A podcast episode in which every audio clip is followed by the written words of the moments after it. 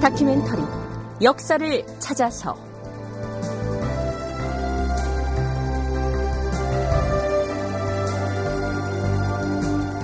제 493편 아악의 기준놈을 구하다 극본 이상락 연출 황영선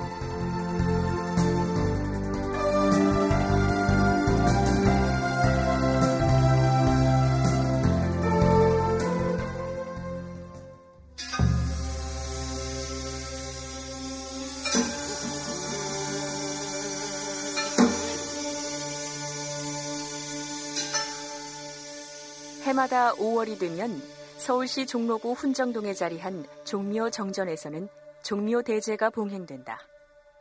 종묘는 조선시대 역대 왕과 왕비의 신주를 봉안한 사당으로서 사적 제125호로 지정되어 보호를 받는다.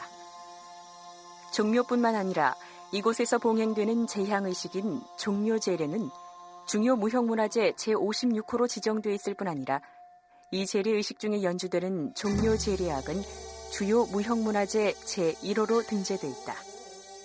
그런데 지난 2001년도에 바로 이 종묘 재래와 종묘 재래악이 유네스코 인류 무형유산으로 등재됨으로써 우리 전통 문화의 높은 수준과 그 가치를 세계에서 인정받았다.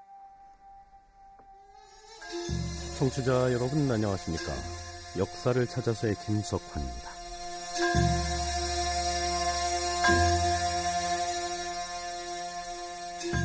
지금 우리가 듣고 있는 이 음악이 바로 조선시대 종묘제례악 중에서 보태평지악에 해당하는 부분을 국립국악원에서 재현한 것인데요.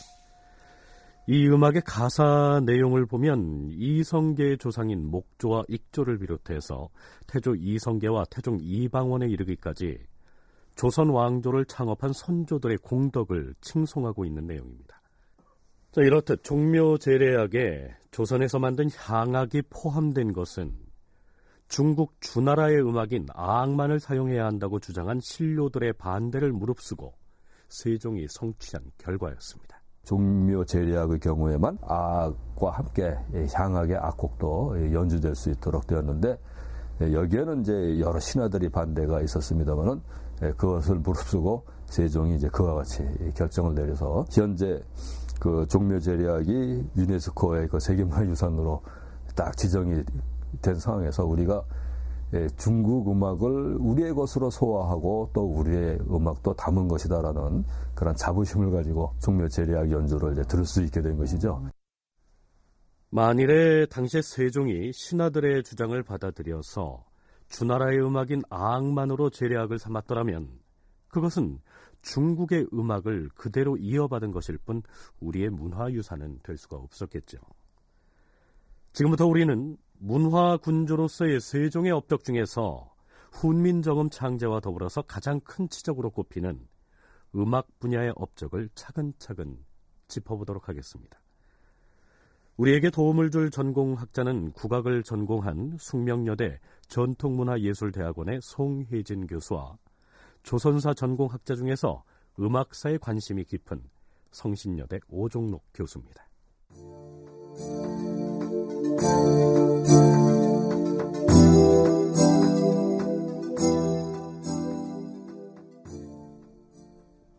현대를 사는 우리에게 음악과 정치를 직접 연결시켜서 생각하는 것은 무리인 듯 보입니다만, 그러나 전통 왕조 시대라면 얘기가 달라집니다. 숙명여대 송혜진 교수의 얘기를 먼저 들어보시죠. 소리가 인간에게 미치는 영향이 아주 큽니다. 말이나 글보다 훨씬 더 감정에 끼치는 영향이 크기 때문에 옛날부터 정치가들은 사람들하고 어떻게 소통할 것인가 또 어떻게 통솔할 것인가를 크게 고민했는데 음악으로 통솔하는 게 쉽다는 거를 똑똑한 정치가들이 일찍 알기 시작합니다. 그래서 고대 중국이나 서양이나 할 거 없이 훌륭한 지도자는 음악을 잘 알아서 음악으로 국민 교육을 시켜야 된다는 생각을 공통적으로 하게 되고 그 최고의 그 목적이 정치를 잘 하기 위해서이고 또 선정을 베푸는 정치가도 음악을 쓰지만 독재자도 음악을 씁니다. 세종이 정치를 잘하기 위해서 이 음악을 어떻게 활용하는지에 대해서는 차차 탐색해 나가기로 하고요. 조선왕조실록에는 음악을 의미하는 악이나 혹은 예약, 악, 향악 등의 어휘들이 무수히 많이 등장합니다. 그런데 실록에서 거론하는 이러한 음악 관련 기사들의 경우에는 백성들이 일상에서 즐기는 그런 음악은 해당 사항이 없습니다. 조선시대에도 음악은 그 여러 가지가 있죠. 그런데 실록 기록에 나오게 되는 그 뭐 악을 정리했다거나 심지어는 저 향악이라고 해서 이 우리 음악이라고 그렇게 되어 있는 것이라 할지라도 역시 예, 국가와 왕실 차원에서 여러 가지 의례의 연, 그 연주를 하는 그런 음악을 예, 관심을 가지고 기록에 남긴 것이지 민간에서 그 연주하는 일반적인 음악까지는 이제 실록 기록에는 올라오질 않았죠. 그래서 실제 실록 기록에 나타나는 그런 음악은 일상적인 음악하고는 좀 차이가 있는 국가의 여러 가지 권위나 이런 것과 연결이 되는 예, 그런 의식에 필요한 음악이었다 하는 것을 전제로 하고서 아, 말씀이 진행이 될 수밖에 없겠습니다.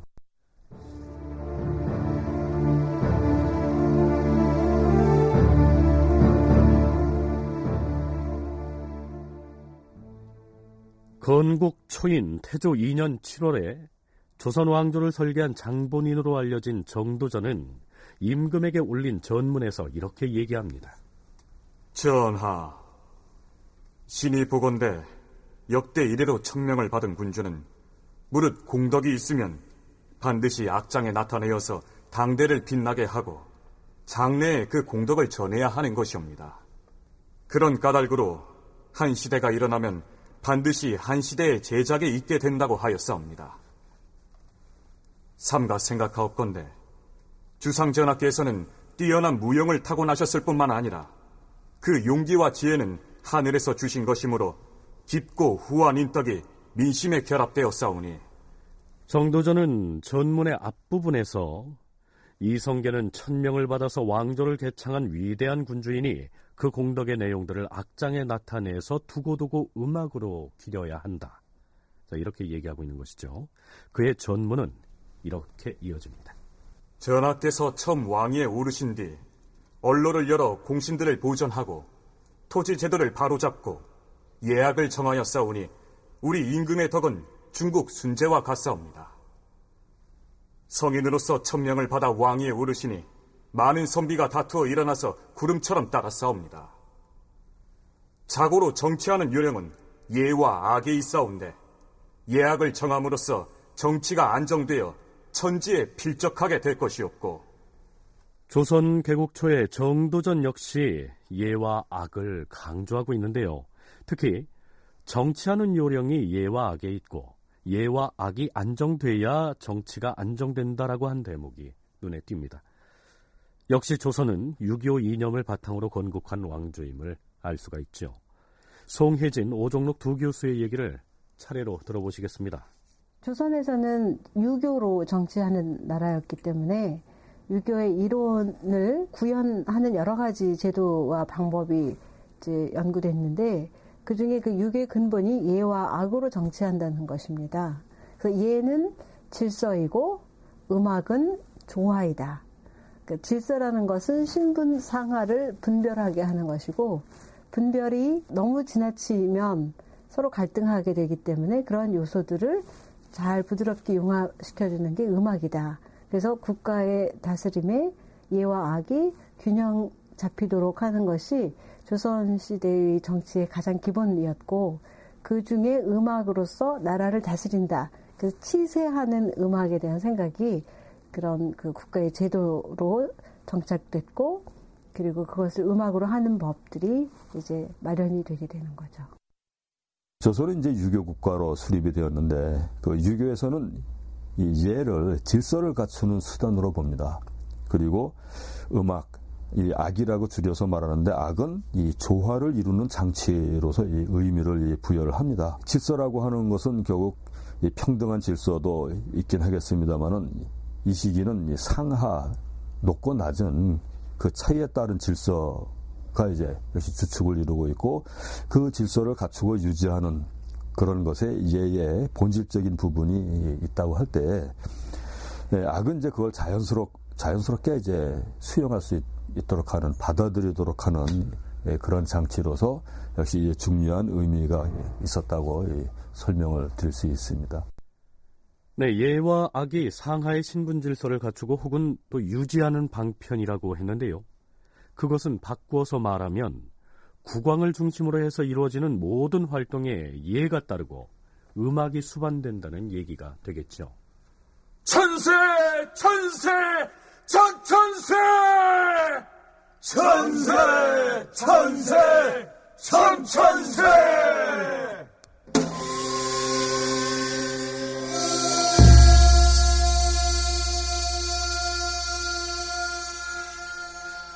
네, 우리는 대개 음악이 동반되는 대표적인 궁중 행사로서 임금의 즉위식이나 크고 작은 연회가 열렸을 때, 그리고 종묘 제례 같은 제사를 지낼 때 등 특별한 경우만을 생각하기가 쉬운데요. 그러나 궁중에서 신하들이 임금에게 예를 갖춰야 하는 경우는 의외로 많았고요. 또한 그때마다 음악이 빠지지 않았습니다. 태조 2년 10월 21일의 기사를 보면 조회하는 날이었으므로 문무백관이 모두 아조를 행하기 위하여 임금의 처소로 나아갔다. 이러한 내용이 나오는데요. 여기에서 아조란 한 달에 여섯 번, 즉 닷새마다 한 번씩 육부와 대성의 관원들이 조회를 해서 임금에게 정사에 관한 일들을 보고하는 의례를 일컫습니다. 매월 1일, 6일, 11일, 16일, 21일 그리고 26일에 조회를 했던 것으로 기록에 나타납니다. 물론 이러한 예를 갖추는데 악, 즉 음악은 빠지지 않았습니다. 그러나 임금을 측근해서 보필하는 주요 신하라면 이 외에도 조하 혹은 상참이라고 해서요. 매일 아침에 국왕을 만나서 절을 하는 의례를 갖추기도 했습니다. 그 매일 그 새벽 일찍 나와서 예, 국왕에게 그 흔히 이제 자식들이 부모에게 문안 인사를 가서 드리는 것과 마찬가지로 그것보다 이제 엄격한 의식과 절차를 갖추어서 국왕에게 잘하는 그런 의식을 이제 거행을 했고 예, 그밖에 사실 조선은 여러 신들에게 제사 지내는 예, 그러한 의식을 더 중요시했는데 조화나 조회나 이런 것들을 이제 가래라고 이름 붙인 것에 비해서 신들에게 제사 지내는 의식은 길례라고 규정을 했습니다. 또 예, 흉례라고 부르는 그 상례 예, 이것도 예, 매우 중요시 되었는데 이런 여러 가지 의례는 대개 상례를 제외하고는 다 음악과 연결되어 있고 그리고 음악을 연주하는 경우에는 역시 대부분 다 춤이 그 동반이 되어서 진행이 됩니다. 세종 12년 10월 4일 총재 정초가 주례의 규정을 인용해서 임금에게 상언한 내용의 일부를 소개하면 이렇습니다. 전하, 주례의 대사학을 보면 왕이 큰 식사를 할 때 음식을 권하는 절차가 세 번 있사온데 모두 종과 북을 연주하게 한다 하였사옵고 왕이 하루에 음식을 드는 큰 그릇이 열두 가지인데 음악으로 음식을 권하며 식사를 마치면 음악으로 상을 물린다 하였습니다. 한무제 때에는 백관이 정월 하례를 올릴 때 문무백관이 전에 올라가서 만세를 부르며 어전에서 술잔을 들어 싸운데 이때는 식거지약이라는 곡을 연주하여 싸우며 매년 입춘날에는 궁궐의 동쪽 교회에서 봄의 신을 맞이하면서 청양을 노래하고 입하 날에는 남쪽 교회에서 여름의 신을 맞이하며 주명을 노래하고 입추보다 18일 앞서서는 황령을 맞이하면서 역시 주명을 노래하고 입추 날에는 가을의 신을 서쪽 교회에서 맞이하여 서호를 노래하고 입동 날에는 겨울의 신을 북쪽 교회에서 맞이하면서 현명을 노래하여 싸웁니다.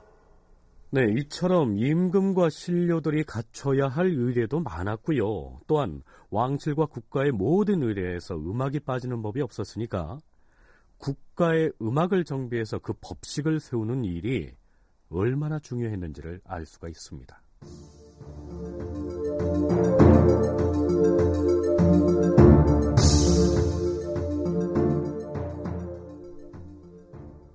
네, 그렇다면 악은 무엇이고 당악과 향악은 또 어떤 것이며 소각은 무엇인지 그 용어 정리부터 하기로 하죠. 태종 9년 4월 7일 의정부에서 태종에게 이러한 주청을 올립니다. 주상 전하, 악은 종묘에 사용하는 음악이기 때문에 매우 중하옵니다.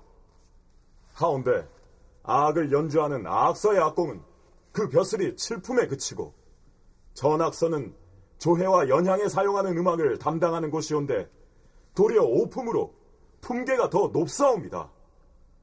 같은 악공인데도 오히려 상하가 거꾸로 되었사옵니다. 원컨대 악서와 전악서의 악공들의 품계를 갖게 하시옵소서. 예약은 매우 중한 것인데 우린 아직도 옛 습관을 답습하여 종묘에는 나악을 쓰고 조회에는 소각을 쓰고 연향에는 향악과 당악을 번갈아 연주하고 있으니 난잡하고 절차가 어지러운 형편이다. 이래서야 어찌 예약이라 이르겠는가? 악은 곧 당악이니 참작하고 개정하여서 종묘에도 쓰고 조회와 연향에도 쓰는 것이 옳을 것이다. 어찌 사안에 따라서 그 악을 다르게 할 수 있겠는가? 네, 여기에서 태종은 종묘 제례 때에는 물론이고요. 조회를 열고 연향을 베풀 때에도 모두 악을 쓰도록 하라고 명합니다. 그러자 황희가 반대를 하고 나섭니다. 주상 전하, 조회와 연향에 향악을 쓴 지가 이미 오래되었사옵니다. 하운데 지금에 와서 이를 어찌 고칠 수 있겠사옵니까? 오래되었더라도 만일 그것이 잘못된 것임을 안다면 그저 습관에 젖어서 고치지 않는 것이 옳겠는가? 중국의 법을 준용하는 것이 마땅하니 종묘는 물론 조회나 연행 때도 모두 악을 쓰도록 하라. 여기에서 태종은 악을 가장 좋은 음악이라고 여기고요. 종묘 제례 때에는 물론이고 연향과 조회 때에도 모두 악을 사용하라고 말하고 있는데요. 앞에서도 언급했듯이 악은 중국 주나라 때 음악입니다. 유교를 숭상하는 사람들이 가장 이상적인 사회, 그리고 가장 이상적인 문물 제도를 갖췄던 때를 이 중국의 주나라 때로 보고 있는 것이죠. 제사 의식의 표준 기준이라고 해야 할 것 자체가 주나라 때의 그 제도에서부터 따가지고 와서 사용을 하고 있어요. 주나라 때의 제도에 근거를 해서 여러 가지 제사 의식이나 이런 것들을 마련을 했기 때문에 조선에서도 당연히 주나라 때 사용했던 그 제사 때 사용했던 그런 음악으로서 악을 사용해야 옳다고 보고 차츰 제사 때 사용하는 음악은 다 악으로 바꾸어 나가는 그런 변화를 겪게 됩니다. 그래서 악이라고 하는 거는 어, 기원전 그 아주 오랜 그 10세기 그 무렵부터 그 존재했다고 얘기되는 그 주나라 때의 음악입니다. 그래서 아주 먼 옛날 중국의 음악인데 예, 조선에서는 바로 그 주나라 때의 문물제도를 재현했다라고 하는 자부심을 가지고 악을 연주를 했습니다. 네, 그렇다면 당악과 향악 그리고 소각은 또 무엇을 뜻하는 말일까요? 조선시대는 음악 갈래를 크게 세 가지로 구분합니다. 공중음악을 당악, 향악입니다. 악은 중국 주나라 때의 그 완성이 된 고전적인 음악인데 그 음악은 주로 제례나 국가 의례에 썼던 음악이어서 의례 음악으로 분류할 수 있습니다. 그 밖에 당악과 향악은 그 제사 이외에 연향이나 그 밖에 행사에 쓸 수 있는 음악인데 그 계통에 따라서 전통 음악인 것을 향악이라 하고 당악은 중국 전래의 음악을 말합니다. 당은 물론 당나라를 뜻하는 말인데 당은 당 시대의 당뿐만 아니라 중국에서 온 것을 통칭하여 당학이라고 말하게 됩니다.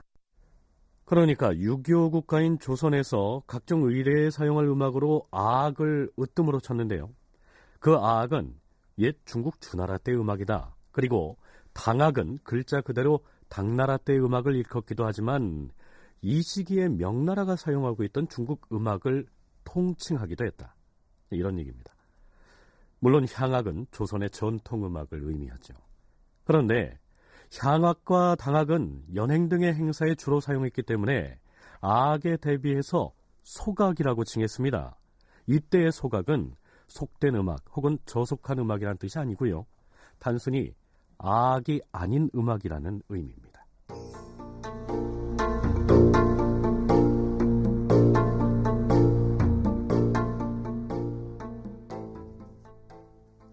네, 우리는 교과서에서 세종이 악을 정비하였다 이렇게 배웠습니다. 주나라식의 음악, 즉 악을 갖추어서 국가 의례에 사용하는 것이 조선 초기의 일차적인 목표였겠죠. 그렇다면 당시 조선이 국가 의례에 사용하던 예약의 사정은 어떠했을까요? 신라가 그 삼국을 통일했다고 얘기되는 그 7세기 후반 예, 그 이후부터 신라 사회에서 예, 당나라의 여러 가지 문물 제도를 적극적으로 예, 수용을 해서 사용을 했는데요. 그 가운데는 역시 음악도 포함이 되어서 그때 이제 당학이 본격적으로 들어오기 시작을 했고 그리고 고려가 건국한 다음에도 역시 중국의 음악들을 많이 가져다가 썼는데 그때도 이름은 계속 당학이라고 쓰긴 했습니다만은 현실적으로 송이 들어선 다음에 연주하던 음악이라고 본다면 이제 송악이라고 해야지 아마 옳을 것 같은데 여전히 그 명칭이 그냥 당학이라고 썼습니다. 그렇게 이제 고려식이 들어와서 중국의 음악으로서 말하자면 선진국의 음악으로서 예, 고려의 왕실이나 이제 국가의 의식에서 연주되던 음악들이 그 뒤에도 쭉 전승이 돼가지고 그런데 어, 여러 가지 국가의 문화적인 정비를 생각한 태종이 국가 예약을 다듬어 보고자 시도를 하는데 국내적으로는 여력이 없으니까 명나라에 요청을 합니다. 그래서 명으로부터 악기를 받아들이면 그 악기를 가지고 잘 국가 예약을 바로잡아 보겠다. 그런데 명나라도 역시 악을 갖추고 있는 형편이 좋지 않았기 때문에 고려 때에 중국으로부터 온 것과 같은 충분한 양의 악기를 보내줄 수가 없었습니다. 그러니까 이전 왕조인 고려로부터 이어받아서 사용하던 조선 초기 음악은 조선이 이상적인 고전으로 여기던 옛 주나라의 음악, 즉 악의 모습이 아니고요. 명나라에서 이어받은 음악에다가 향악이 뒤섞여 있는 어정쩡한 것이었습니다. 그래서 악으로 정비를 하고자 해서 명나라의 악기를 요청했던 것이죠. 태종실록의 해당 기사를 살펴볼까요? 태종 6년 윤 7월 명나라의 사신으로 갔던 박인과 김희 등이 중국 황제가 하사한 악기를 받들고 왔다. 같은 해 10월 9일 임금이 친히 종묘에 나아갔는데 처음으로 중국 조정에서 하사한 새 악기를 제례에 사용하였다. 예가 끝나자 임금이 백관의 조화를 받았다. 그러나 명나라 황제가 보낸 몇몇 악기를 사용했다는 말은 왕실 제사 때 그 악기로 제례악을 연주해 봤다는 것일 뿐이고요. 악을 정비해서 갖춘 것과는 거리가 멀었습니다. 오정록 교수는 당시 태종이 정치 권력의 기반을 구축하는 데 몰두해 있었기 때문에 악 정비의 필요성은 느끼고 있었지만 그 사업에 신경 쓸 겨를은 없었을 것이라고 분석합니다. 태조 때는 아직 그럴 만한 겨를이 없어서 예, 고려 때의 제도를 예, 계승을 해서 예, 그것을 그대로 사용하는 그런 상황이었고 그래서 고려 때이 악으로 연주하던 부분은 이제 조선 건국 후 태조 때도 역시 악으로 연주를 하고 그리고 이 당악으로 하는 것은 역시 당악으로 또 향악으로 연주한 건 향악으로 연주하는 예, 그런 방식으로 진행이 되었었는데 중국의 특히 주나라의 제도를 예, 본받아 가지고 그 조선에서 재현해 보자 하는 생각은 사실은 태종이 예, 그런 생각을 이제 먼저 가졌고 그 태종 때도 시도들이 진행이 되었는데 그런데 어, 태종 때는 왕권을 강화하느라고 여러 가지 그 사건들을 자주 겪다 보니까 그 사업을 원만하게 진척을 시킬 수가 없었죠.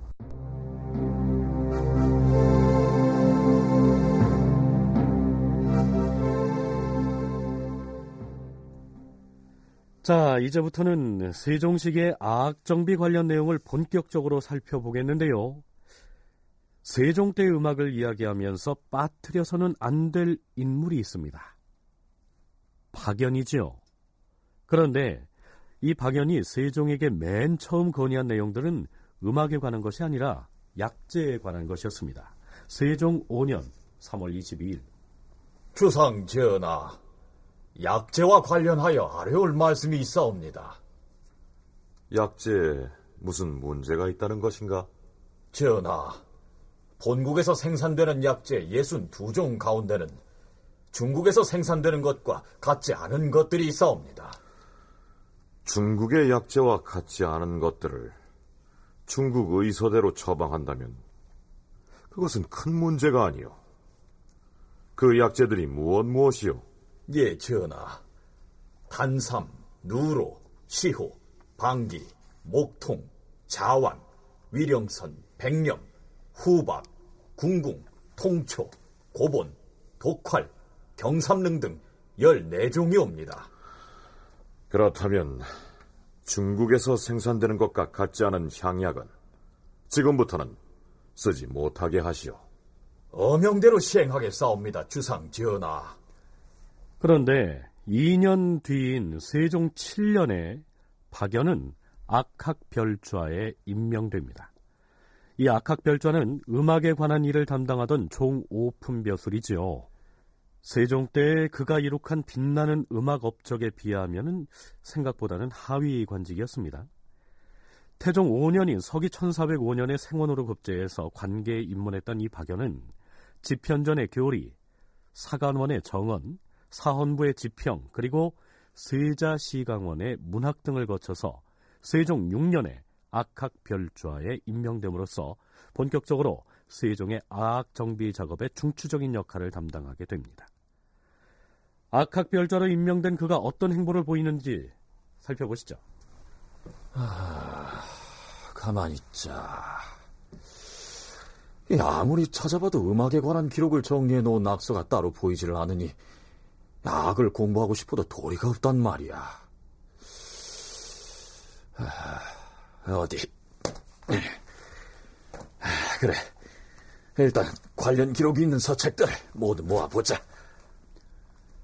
악기와 악보에 관련된 이런저런 기록들을 살펴보던 박연이 담당 부서인 예조를 통해서 드디어 세종에게 이렇게 건의를 합니다. 전하, 음악의 격조를 살펴보고 싶어도 그 기록들이 경전이나 사기 등에 흩어져 있는 관계로 상고하여 보기가 어렵사옵고 또한 문헌 통고, 진시 악서, 두시 통전, 주례 악서 등을 두루 갖추고 있는 사람이 없어서 비록 음악의 뜻을 둔 선비가 있더라도 얻어보기가 어렵사옵니다. 이대로 방치한다면 진실로 악률이 폐절돼 버리진 않을까 두렵사옵니다. 청컨대 문신 한 명을 본 낙하게 더 배정하시어서 악서를 찬집하게 하시옵고 또한 향악, 당악, 악 등의 율조를 상고하여 그 악기와 악보법을 그리고 써서 책을 만들 수 있게 하시옵소서. 그렇게 악서가 정리되면 한질은 대내로 들여가고 예조와 봉상시와 악학 관습도감과 악서에도 각기 한질씩을 수장하도록 윤호하여 주시옵소서. 진작에 그리해야 했을 일이다. 당장 문신 한 명을 뽑아 보내줄 터이니 아랜대로 시행하도록 하라. 네, 박연은 요즘으로 치면 직무에 열정을 지닌 대단히 성실한 공무원이었던 모양입니다. 요즘으로 치자면 문화관광부 소속의 국립국악원의 행정관으로 부임이 됩니다. 이분이 아마 그냥 평범한 공무원이었으면 일정한 직무 기간을 마치고 다른 데로 옮겨갔을 텐데 탐구심이 좀 있었던 분인 것 같아요. 그래서 이 국가음악기관의 그 도서를 관리하고 있는 곳에 가서 책을 보니 자기가 알고 있는 중국 주나라의 그 제도와 현재 조선이 하고 있는 내용이 다르고 그래서 이전 시기는 어땠는가라고 봤더니 고려 것과도 다르고 그래서 서로 같아야 할 것이 같지 않기 때문에 이것이 문제입니다라고 상소를 하게 돼요. 이때로부터 박연의 활약이 시작되는데요. 세종대왕의 음악 업적에 대한 역사적 재조명이라는 논문에서 송방송이 정리해 놓은 박연의 업적은 이렇습니다. 박연의 음악 업적을 기존의 연구 결과에 의거하여 살펴보면 첫째는 아악 정비를 위한 음악 이론서를 포함한 악서의 편찬 작업이었고 둘째는 아악기 제작을 앞두고 율관을 제작한 것이며 셋째는 조회아악을 제정하였고 넷째는 회례아악의 제정이었으며 다섯째는 재향아학의 정정이었다. 그런데 박연의 이러한 업적은 고스란히 세종의 업적이기도 한데요. 하지만 오종록 교수는 아악 정비에 관한 한 그 뼈대가 사실은 이전 임금인 태종 때의 골격이 갖춰졌다고 얘기합니다. 이게 모든 그 업적을 이 세종의 것으로 돌리는 경우가 많은데 사실 실제 출발한 것을 보면은 이미 태종 때 출발을 했고 그 뼈대는 법제를 중심으로 해서 정치제도 여러 가지의 그 뼈대는 사실 태종이 갖추는 것이라고 이제 봐야 이제 옳습니다. 세종이 이제 먼저 한 것은 악을 정비하는 일인데요. 그리고 향악은 제일 마지막에 이제 손을 대는 그런 상황이 되었는데 악은 여러 제사에 의례를 거행을 하면서 거기에 사용하는 음악이어서 예, 결국은 이제 중요성에서 볼 때 뭐 그 때문에 악이 중요했다라고 이제 할 수가 있는데 여하튼 그 당시에 특히 유교 지식인들의 관점에서 본다면 이 악이 여러 음악 가운데서 이제 가장 중요한 음악이었겠죠. 네, 실록의 기사들로 미루어 보면 임금인 세종이 박연과 더불어서 아악을 정비하고 또한 제위 말년에 신학을 창제하는 과정에서 해박한 음악적 지식을 갖춘 것으로 나오는데요. 그렇다면 세종은 정말로 음악의 천재적인 자질과 이해력을 지니고 있었을까요? 자, 우선 세종이 즉위한 지 3년째 되던 해인 8월의 실록 기사를 보면 이런 내용이 올라옵니다. 임금이 검교 의정부 찬성 조용에게 토지 서른 결과 쌀 및콩 스무 섬을 내려주었다. 조용은 학문이 정밀하고도 해박하며 또 덕행이 있어서 당시에 선비의 종장이 되었으나 집이 워낙 가난하여 스스로 살아갈 수가 없었다. 임금이 어느 날 율려신서를 가지고 좌우 측근에게 물었으나 아는 이가 없었다. 주상 전하, 율려신서에 관한 내용이라면 조용에게 하문하셔야 할 것이옵니다. 대신들이 그렇게 말하므로 지편전 교리 유상지 등에게 명하여 조용에게 가서 배워오도록 하였다. 율려신서는 다름 아닌 음악에 관한 문헌입니다. 이 기록으로 봐서 세종이 이때부터 본격적으로 음악에 관한 연구를 시작한 것이 아닌가 여겨지는데요. 그런데 세종 12년 8월에 이르면 세종은 경연에서 율려신서를 가지고 신하들에게 강의를 합니다. 그리고 이어서 신하들에게 이렇게 말하지요. 아악은 본시 우리나라의 성음이 아니고 실은 중국의 성음인데 중국 사람들은 평소에 익숙하게 들었을 것이므로 제사 때 그 음악을 연주해도 마땅할 것이다. 헌데 우리나라 사람들은 살아서는 향악을 듣고 죽은 뒤에는 악 연주를 듣는다면 과연 그것이 어떻겠는가? 하물며 악은 중국 역대 왕조에서 제작한 것이 서로 같지 않고 황종의 소리도 또한 높고 낮은 것이 있으니 이것으로 보아 악의 법도는 아직 중국도 확정을 보지 못한 것임을 알 수 있다. 과인은 앞으로 조회나 하례 때 모두 악으로 연주하려고 하나 그 제작의 적중을 얻지 못할 것 같고 황종의 관으로는 철후의 풍기 역시 쉽게 낼 수 없을 것 같도다. 우리나라가 동쪽 일각에 위치하고 있어 춥고 더운 기후 풍토가 중국과 현격하게 다른데 우리나라의 대나무로 황종의 관을 만들었어야 되겠는가? 황종의 관은 반드시 중국의 관을 사용해야 할 것이다. 과인이 율려 신설을 강의하고 있고 또 역대 기록들을 살펴본 것들도 헤아릴 수 없을 만큼 많았으나 악기의 제도는 모두 그 정당한 것을 얻지 못하였다.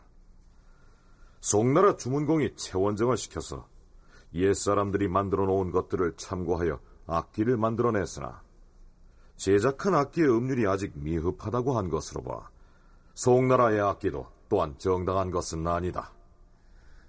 이 무렵에 이르면 세종은 직접 율려신서를 강의하고 있을 뿐만 아니라 악이나 혹은 악기 그리고 율관에 대해서도 해박한 이해력을 과시하고 있습니다.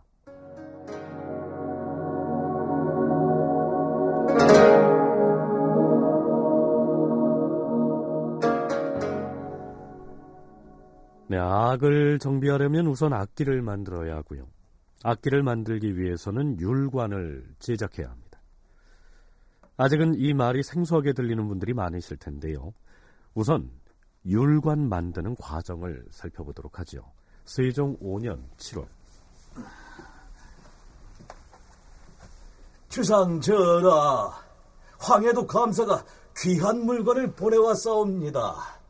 귀한 물건이라니 그것이 무엇이오? 거서에 이삭들을 보내왔사옵니다. 뭐? 거설을? 어디? 어찌 생겼는지 얼른 꺼내 보시오. 예, 전하. 음. 과연 검은 빛을 지닌 것을 보아하니 거서 이삭이 틀림없으렸다. 그래 어디서 구했다고 하던가요? 옹진현의 수군으로 있는 이철이라는 자의 밭에서 발견했다 하운데 한 껍질에 두 알이 들어있는 거설을 발견하고 그 총자를 받아서 해마다 심어 싸운데 금년에 일단 이삭 스무 개를 바쳐온 것이옵니다. 귀한 곡식이니 이철이란 그자에게는 창고에 있는 쌀로 보상을 해주라 이러시오. 그리고 과인이 이 거서의 종자를 적전에 파종할 터이니 호주에서는 준비하라 이러시오. 예, 주상 전하. 서속이라는 말 들어보셨습니까? 오곡 중에서 기장과 조를 일컫습니다. 이 기장을 일컫는 서자 앞에다가 찰기장을 의미하는 거자를 붙여서 거서라고 하면은 검은 색깔이 나는 조금은 특별한 모습의 기장을 지칭하죠. 그렇다면 세종은 왜 이 곡식 종자를 전국에 보급해서 파종하라고 이르고 임금이 신하들과 직접 농사를 짓는 적전에까지 파종을 하겠다고 했을까요? 예약을 연주할 때 악기의 표준 음을 정하는 데 있어서 꼭 필요한 것이 율관인데요. 바로 이 율관을 제작하는데 거서, 즉 기장 알곡이 소용되기 때문입니다. 그렇다면 이 율관이라는 것은 또 왜 필요한 것일까요? 기준음을 얻기 위해서입니다. 11관을 갖춰놓으면 악기 중에는 음이 고정된 것도 있고 음이 고정되지 않은 것도 있습니다.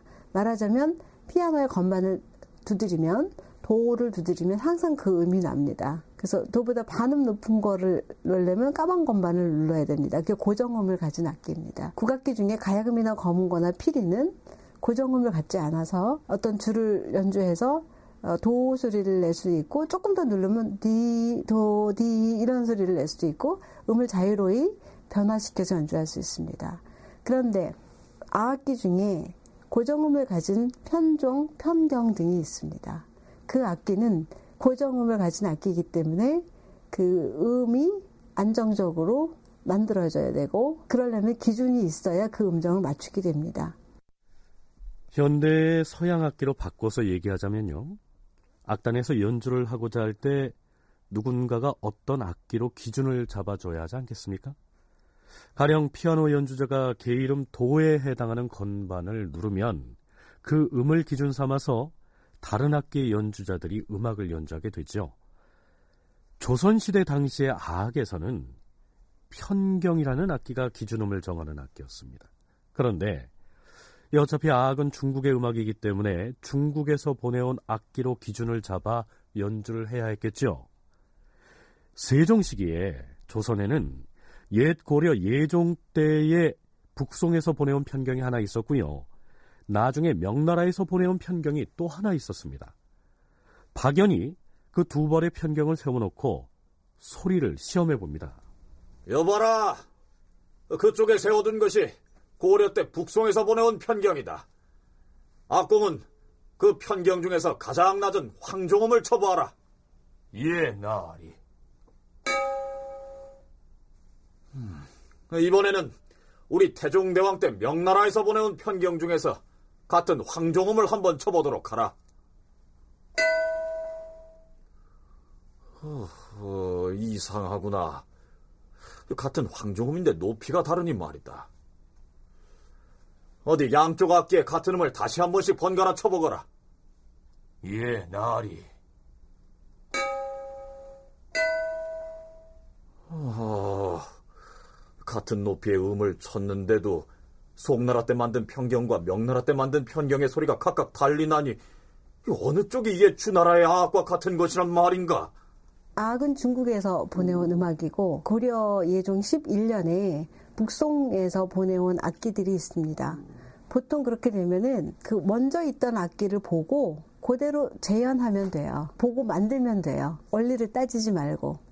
그런데 어, 세종대 작업이 특별하다는 것은 그대로 하지 않고 어떻게 하는 것이 바른 것이냐라고 하는 생각을 하게 하는 거죠. 그래서 예를 들면 만들려고 봤더니 샘플들이 여러 가지인 거예요. 그래서 예종 11년에서 온 황종음 높이와 명나라 때 중국에서 온 황종음 높이가 다르다. 왜일까? 무엇으로 기준을 삼아야 할까? 네, 만약 이때 박연이 일을 대충대충 처리하는 성품이었다면 모르겠다. 주나라 때 만든 편경이 있다면 모를까. 어차피 송나라 때 만든 것이나 명나라 때 만든 것이나 주나라 당시에 악 연주하던 편경이 아닌 바에야 뭐 둘 중 아무거나 하나를 기준음으로 삼으면 되겠구나. 까짓까. 자, 이렇게 넘어가서 대충 처리해버렸다면 세종 때의 음악은 정체 상태를 못 벗어났을지도 모릅니다.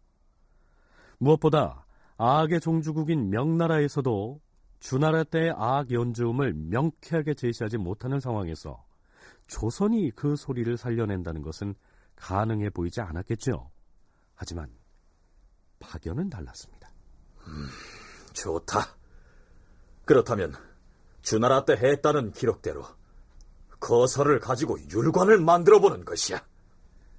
그러니까 율관은 기준음을 얻기 위한 기구인 셈입니다. 처음에는 대나무를 잘라서 율관을 제작했는데요. 나중에는 구리로 관을 만들었다는 기록도 있습니다. 아, 율관이라고 하는 것은 음악의 율을 결정짓는 기준, 소리의 기준을 정하는데 그 필요한 그런 그 관악기를 말합니다. 그래서 대개 이제 황종관이라고 하는 그런 이름이 정식 호칭인 셈인데요. 그리고 거기서부터 나오는 그 율, 이걸 이제 황종율이라고 예, 부르고 있고요. 결국 어, 음악의 소리의 높낮이라고 하는 것은 이 수학적 원리에 의해서 일정한 차이를 두고 예, 정해지게 되어 있죠. 그거는 이제 서양 음악이나 동양 음악이나 그거는 전혀 원칙 원리에서는 차이가 없습니다. 그리고 그렇게 일정한 차이를 두고 소리가 정해져서 기준음이 정해져서 그걸 바탕으로 연주를 해야지 아름다운 소리의 음악을 낳을 수가 있죠.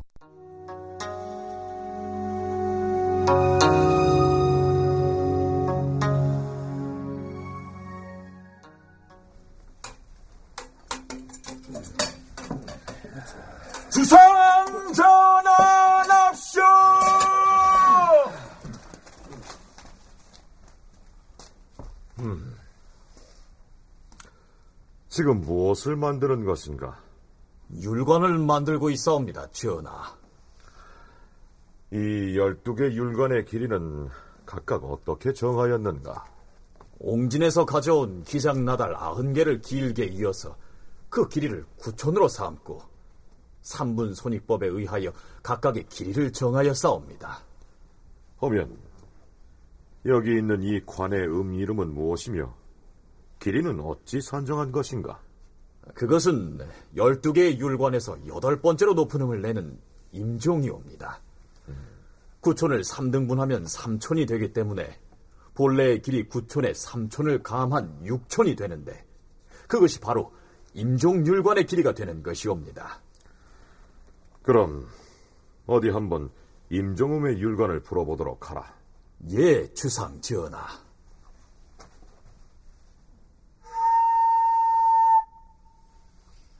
음, 이 소리가 임종음이라 하였는가?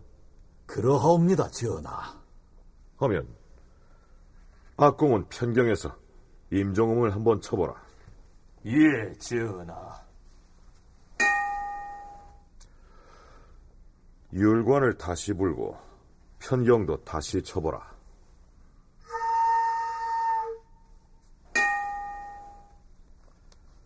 두 소리가 일치하는 것 같은가? 정확하게 일치하지는 않는 듯 하옵니다. 중국에서 가져온 편경이 잘못된 것인가? 아니면 지금 악학별자가 만든 율관에 문제가 있는 것인가? 그것은 아직 알 수가 없사옵니다. 율관의 길이를 기장할 아흔 개의 길이로 산정하였사온데 곡식 나달의 크기가 지역마다 다를 수가 있으리라 사료되옵니다. 네, 이해를 돕기 위해서 민족문화 대백과 사전에서 율관에 관해서 설명해 놓은 부분 일부를 소개하도록 하죠. 율관이란 음악에 쓰이는 율, 즉 기본이 되는 음을 입으로 불어서 낼 수 있는 관을 일컫는다. 예로부터 중국이나 우리나라에서는 한 옥타브를 황종, 대려, 태주, 협종, 고선, 중려, 유빈, 임종, 이칙, 남녀, 무역, 응종의 12반음으로 나누어서 소리를 냈는데 이 12음들을 12율려 또는 줄여서 12율이라고 한다.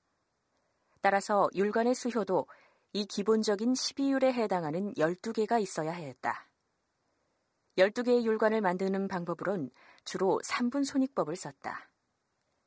3분 손익법이란 말 뜻 그대로 12율의 기본음인 황종음을 내는 황종율관의 길이를 3등분하고 그 중에 3분의 1에 해당하는 길이를 빼거나 더하여 여타의 11개 율관을 만들어내는 것을 의미한다.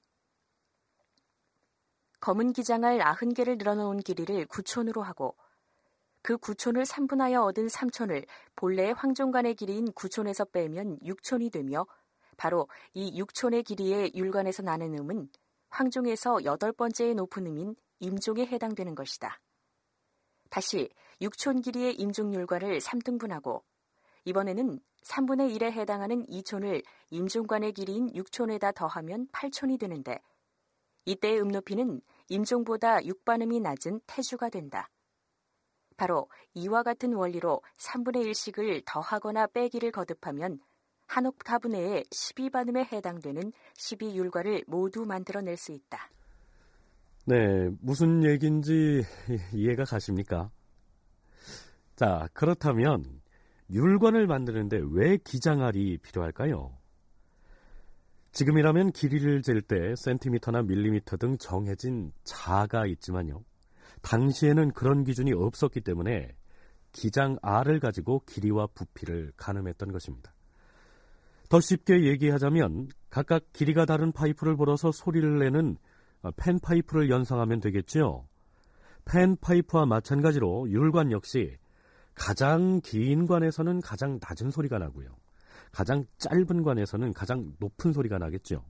그렇다면 이 12율관이 다 만들어진 다음에는 어떻게 해야 할까요?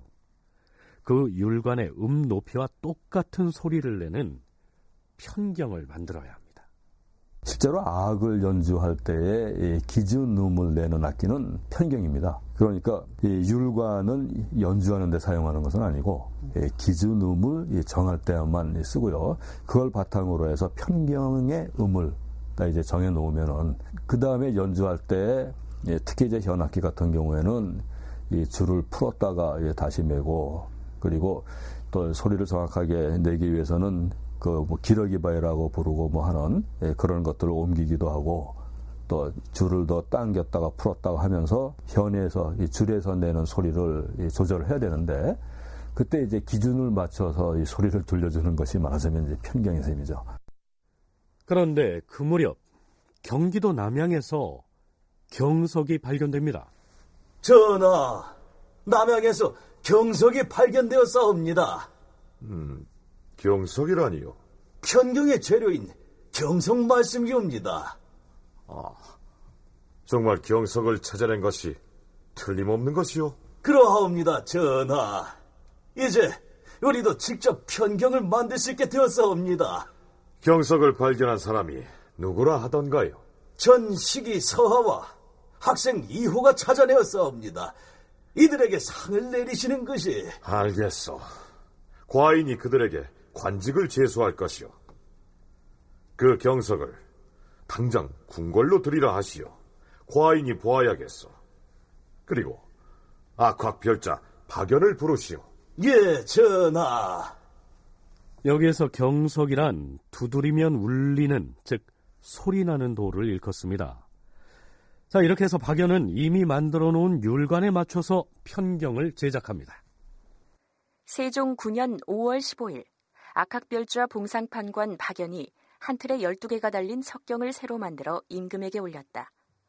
먼저 12율관을 만들고 겸하여 옹진에서 생산되는 검은 기장으로 교정하고 남양에서 나는 돌을 가지고 만들어 보니 소리와 가락이 잘 조화되는지라 그것으로 종묘와 조회 때의 음악을 삼은 것이다. 네, 그렇다면 이때 만든 편경으로 악을 연주하는 데 필요한 기준음을 얻어낼 수 있었을까요? 세종 12년 2월 19일 박연은 장문의 보고서를 작성해서 세종에게 올립니다. 그 중에 일부를 소개하면 이렇습니다. 전하, 편경의 재료인 경석을 얻기는 예로부터 어려운 일로 알려져 있사옵니다. 하여 우리나라에서는 흙을 구워서 기와로 편경을 만드는 일이 부득이했던 것입니다. 그러나 돌 소리는 본래 건방에 속하니 입동의 소리요. 흙 소리는 곤방에 속하니 입추의 소리입니다. 흙으로서 돌을 대신할 수는 없어사옵니다.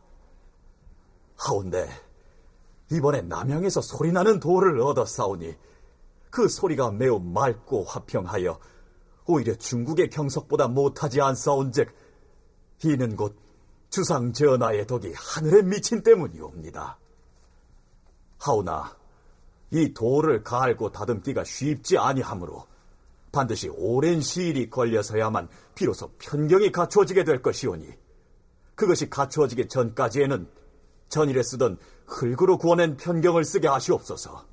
이제금 다시 그 진흙을 구워 만든 편경을 살펴보니 음률에 맞는 것은 드물고 또 소리가 아니 나는 것도 많고 수요도 역시 넉넉하지가 못하옵니다. 그것들 중에서 음률에 가까운 것을 골라서 남겨두고 나머지는 곧 남양의 돌을 깎아 만든 편경이 완성될 때까지만 사용하도록 윤호하시기를 원하옵니다. 자, 이렇게 해서 조선에서도 편경을 대량 생산할 수 있는 기틀이 마련된 것입니다. 당장 박연에게 떨어진 임무는 편경을 성공적으로 제작해서 율관에 의한 기준음을 구해야 하는 일인데요. 이 와중에도 박연은 여타의 악기들과 재래의식 등 예약 전반에 관한 자신의 생각을 세세히 적어서 장문의 상소문을 만들어 세종에게 바칩니다. 생이라는 악기 들어보셨습니까? 생은 생황이라고도 하는데 악에 쓰이는 관악기의 하나이다. 나무로 박 모양의 통을 만들어 17개의 대나무관을 꽂고 통 옆에 만든 숨구멍을 불면 관 아래에 붙인 금속 혀가 떨리고 이 소리가 관을 통해 확대된다. 박연이 생이라는 악기와 관련해서 상소한 내용은 이렇습니다. 생은 길고 짧은 여러 개의 피리가 가지런하지 않게 한 개의 바가지 속에 꽂혀 있어 마치 봄볕에 모든 생물이 돋아나는 형상을 상징한 악기이옵니다. 그것이 물건을 살아나게 한다는 의미에서 날생자의 뜻이 있기 때문에 글자는 다르지만 생이라 부르고 그것이 바가지를 몸으로 삼은 악기이기 때문에 이를 포라 부르게 되었는데 자, 그래서 무엇이 문제라는 얘기일까요? 다큐멘터리 역사를 찾아서 다음 주 이 시간에 계속하겠습니다.